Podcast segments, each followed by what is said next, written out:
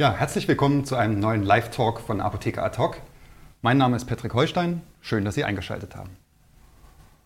Knapp einen Monat ist es her, dass das private Rechenzentrum AVP ins Chaos stürzte.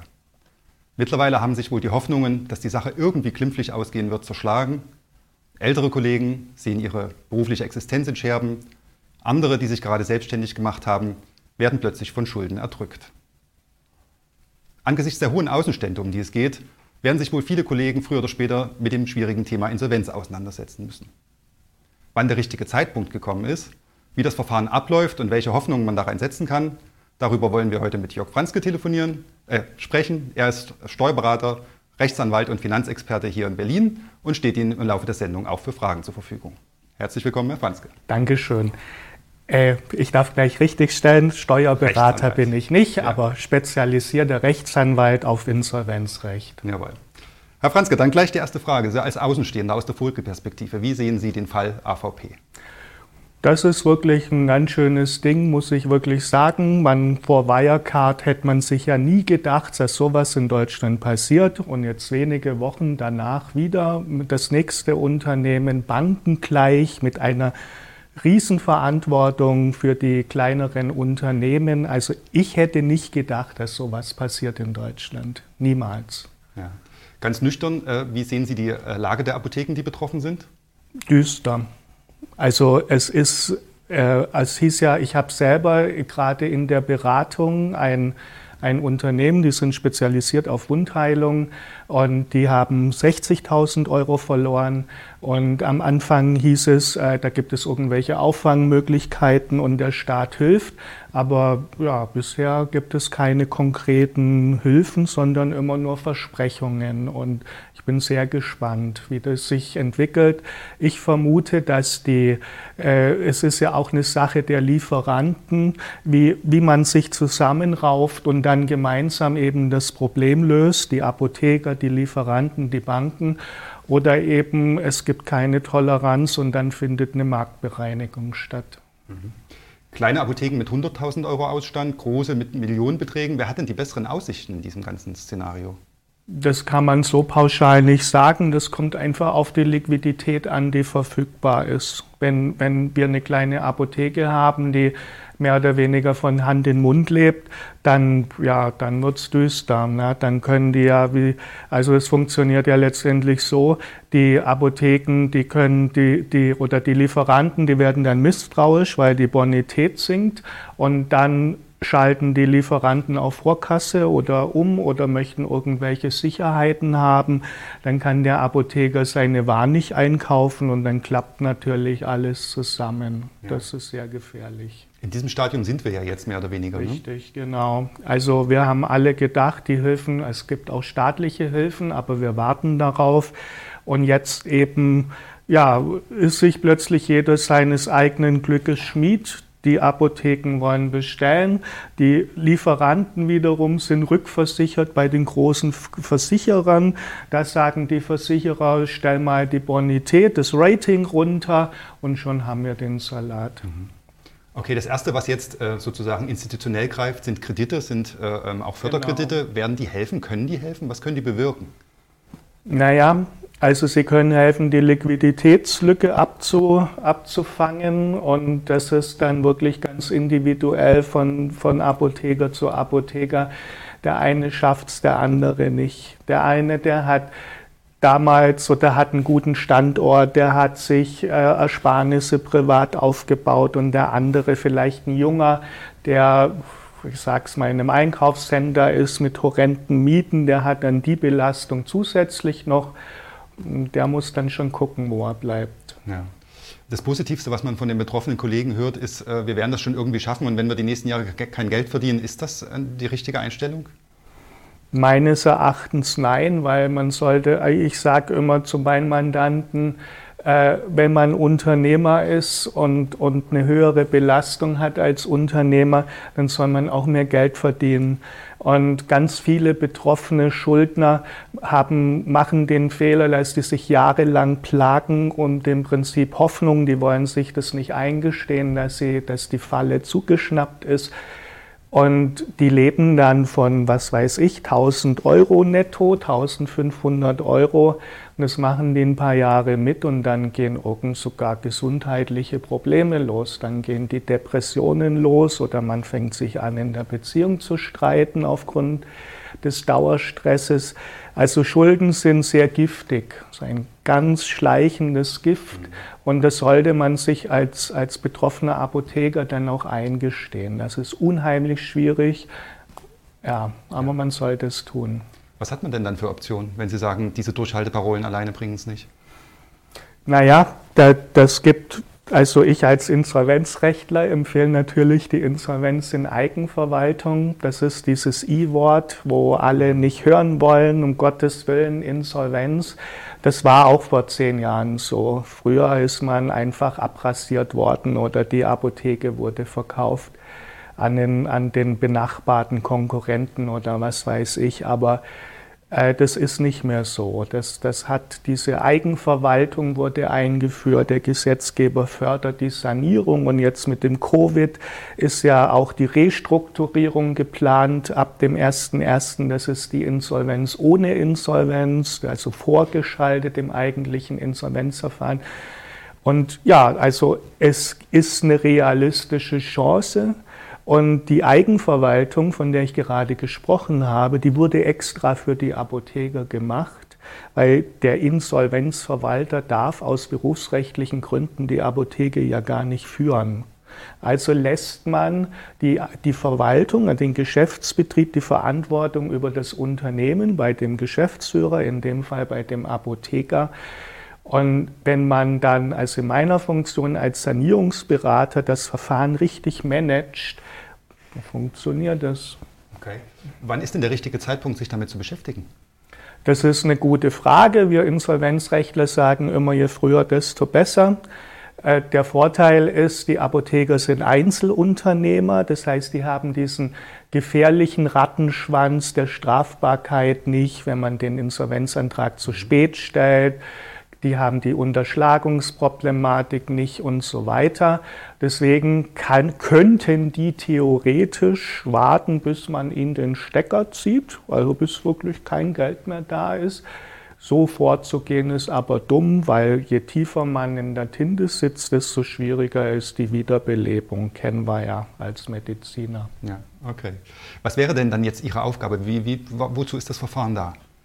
Na, das also wir sind uns einig, eine Insolvenz in Eigenverwaltung macht man nur dann, wenn es nicht mehr anders geht. Aber wenn es nicht mehr anders geht, ist man froh darüber, dass es das gibt, weil es ist eine echte Chance.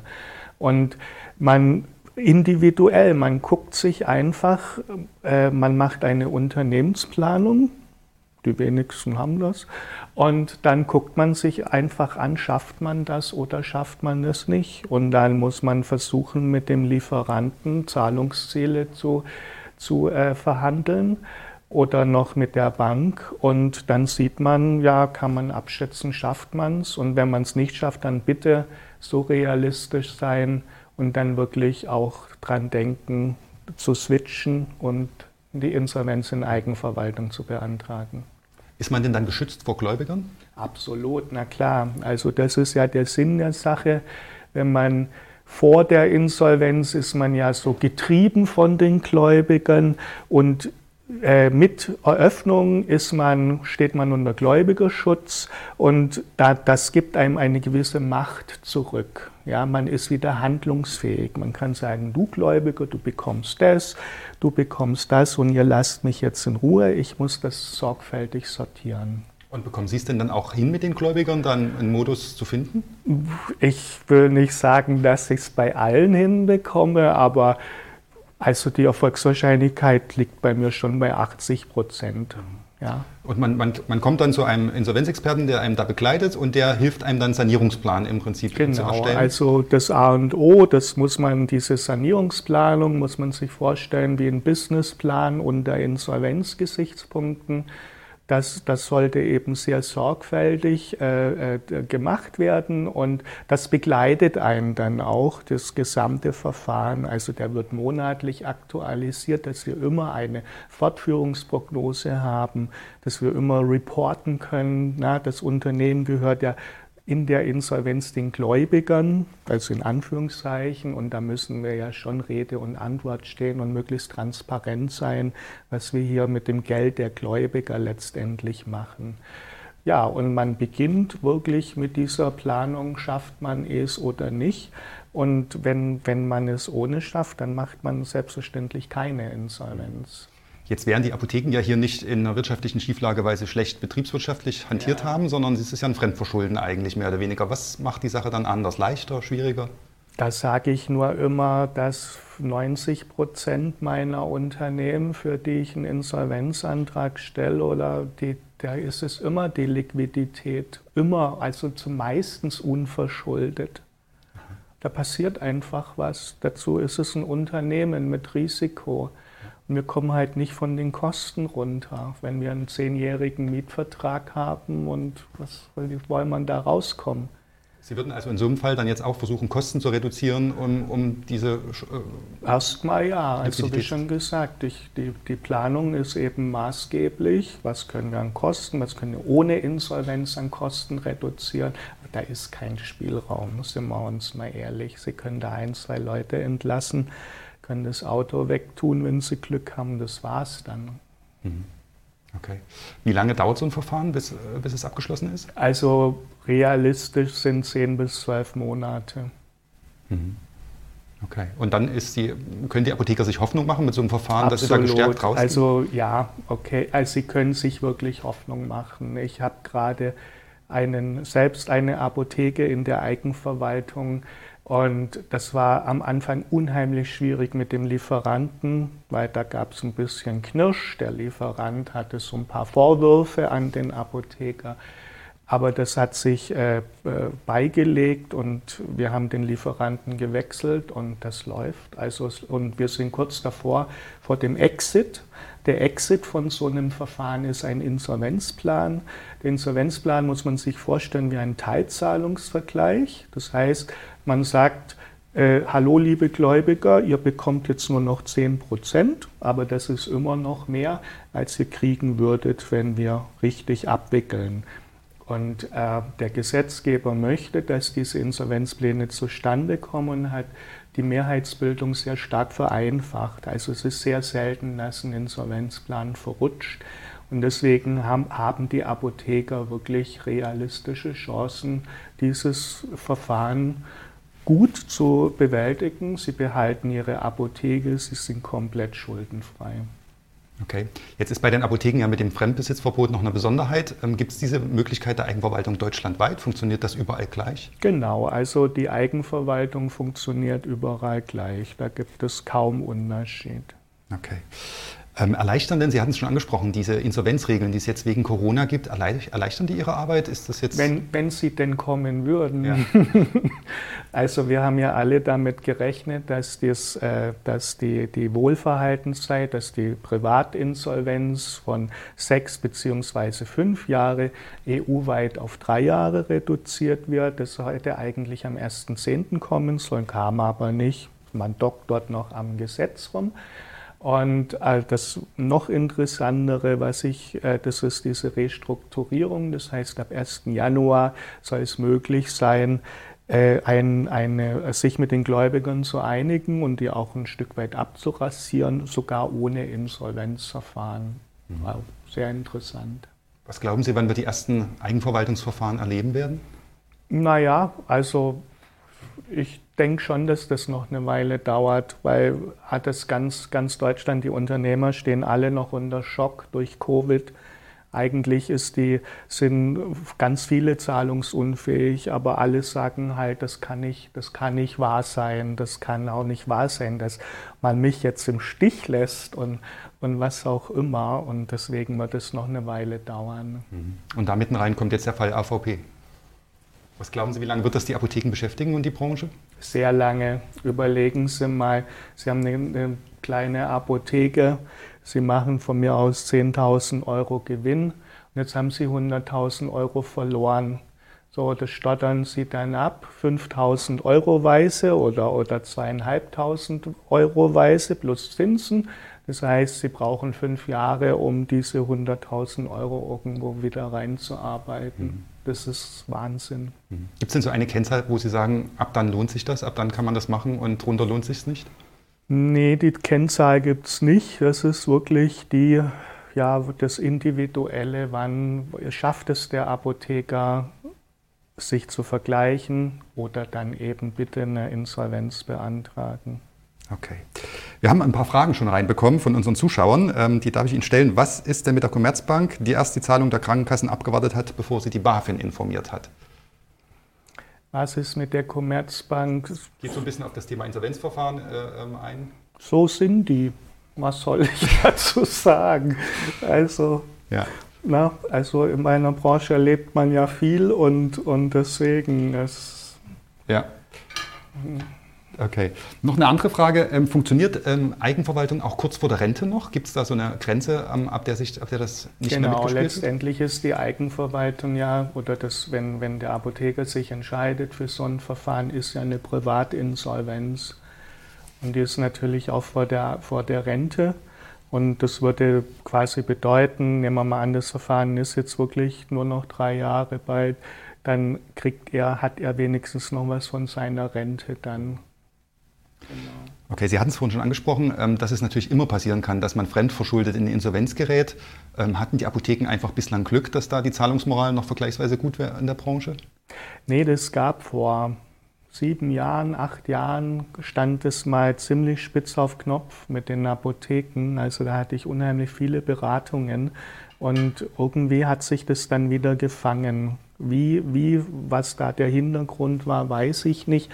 Aber die Apotheker haben schon eine Lobby und äh, die, ja, schauen wir mal. Glauben Sie, dass es noch eine Chance gibt, dass der Staat einspringt? Ja, ich glaube daran.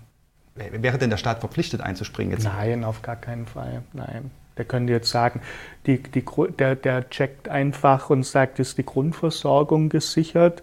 Und wenn die Krankenkassenverbände sagen, ach, die Hälfte der Apotheken reicht auch, wir haben ja bald online, dann, dann, dann warum soll der Staat dann helfen?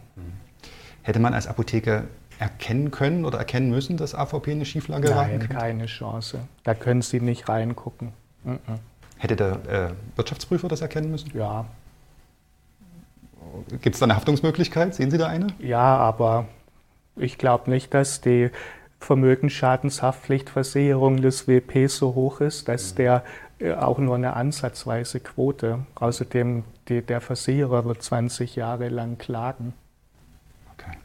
Was ist denn mit der BaFin? Die AVP unterstand ja auch der BaFin, der Aufsicht, die ja letzten Endes auch den Stecker gezogen hat. Gibt es da eine Amtshaftung? Kommt sowas in Frage? Ja, gute Frage. Also es ist ja ähnlich wie mit Wirecard. Und, und ich nehme an, dass wenn Wirecard nicht gewesen wäre, wäre das mit der AVP noch eine Weile gegangen. Also die waren jetzt besonders sensibilisiert. Aber wenn die BaFin nachweisen kann, dass die Unterlagen vorsätzlich gefälscht waren, dann würde ich sagen, trifft die BaFin kein Verschulden. Und hier gilt wieder das Gleiche wie beim Wirtschaftsprüfer, Fischpass beim Klagen. Mhm. Sie haben Wirecard angesprochen, da sind wir ja an der Börse quasi, jetzt sind wir ja hier im Sozialwesen. Ja. Äh, ähm, Gab es schon mal so einen Fall, kennen Sie vergleichbare Fälle, wo, wo so ein Klumpenrisiko auch existiert hat, was dann zusammengebrochen ist? Ja, sowas gibt es immer wieder. Also wenn ein größeres Unternehmen mit zig äh, Dienstleistern, äh, mit äh, zig Subunternehmern pleite geht natürlich. Okay. Wie kann man sich denn absichern gegen sowas? Ich sage immer Eichhörnchenprinzip, viele, mehrere nehmen, mehrere Lieferanten, mehrere Rezeptabrechner, was auch immer. Und entsprechend meiner schwäbischen Tugend sparen. Ja.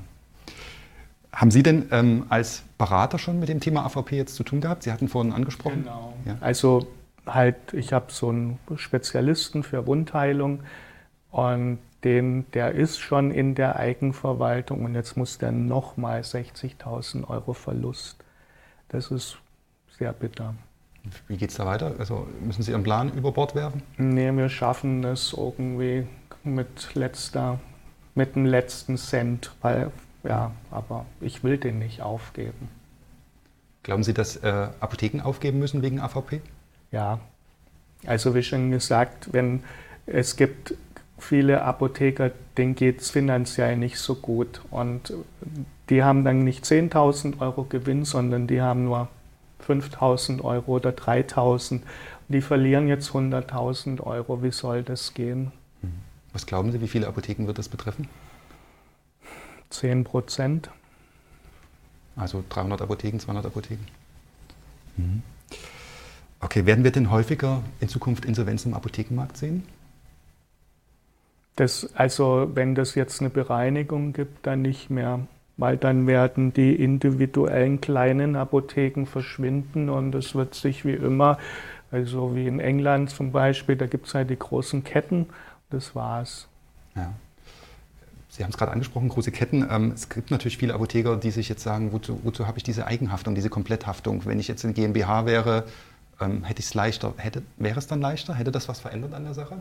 Meines Erachtens nein weil die Banken, die lassen sich immer unterschreiben vom Geschäftsführer, Gesellschafter, dass er privat haftet und der Lieferant wird es auch machen. Also im Gegenteil, wenn Sie dann eine GmbH haben, dann haften Sie ohnehin privat. Sie haben einen Buchungsaufwand, einen höheren wegen der Kapitalgesellschaft und dann haften Sie wegen Insolvenzverschleppung, also Strafbarkeit und so weiter. Also meines Erachtens ist immer die gute alte Tradition, der Apotheker hat das Risiko und die Frau hat das Geld oder umgekehrt. Ja. Vielleicht zum Schluss, was würden Sie Apothekern raten, die jetzt in dieser Situation sind? Ich würde ganz ehrlich zu mir selbst sein und ich würde eine Planung machen und ich würde eine realistische Planung machen und wenn es nicht geht, dann geht es halt nicht. Dann machen Sie bitte eine Insolvenz in Eigenverwaltung. Das ist nicht so schlimm, wie Sie denken und Sie haben auch eine sehr, sehr realistische Chance. Und ja, ich würde Ihnen dabei gerne helfen. Okay. Herr Franzke, vielen Dank für diese ersten Einschätzungen. Gerne. Ihnen, liebe Zuschauer, vielen Dank fürs Zuschauen. Das Thema wird uns sicherlich die nächsten Tage, Wochen und Monate weiter begleiten. Wir bleiben dran. Vielen Dank. Bis zum nächsten Mal.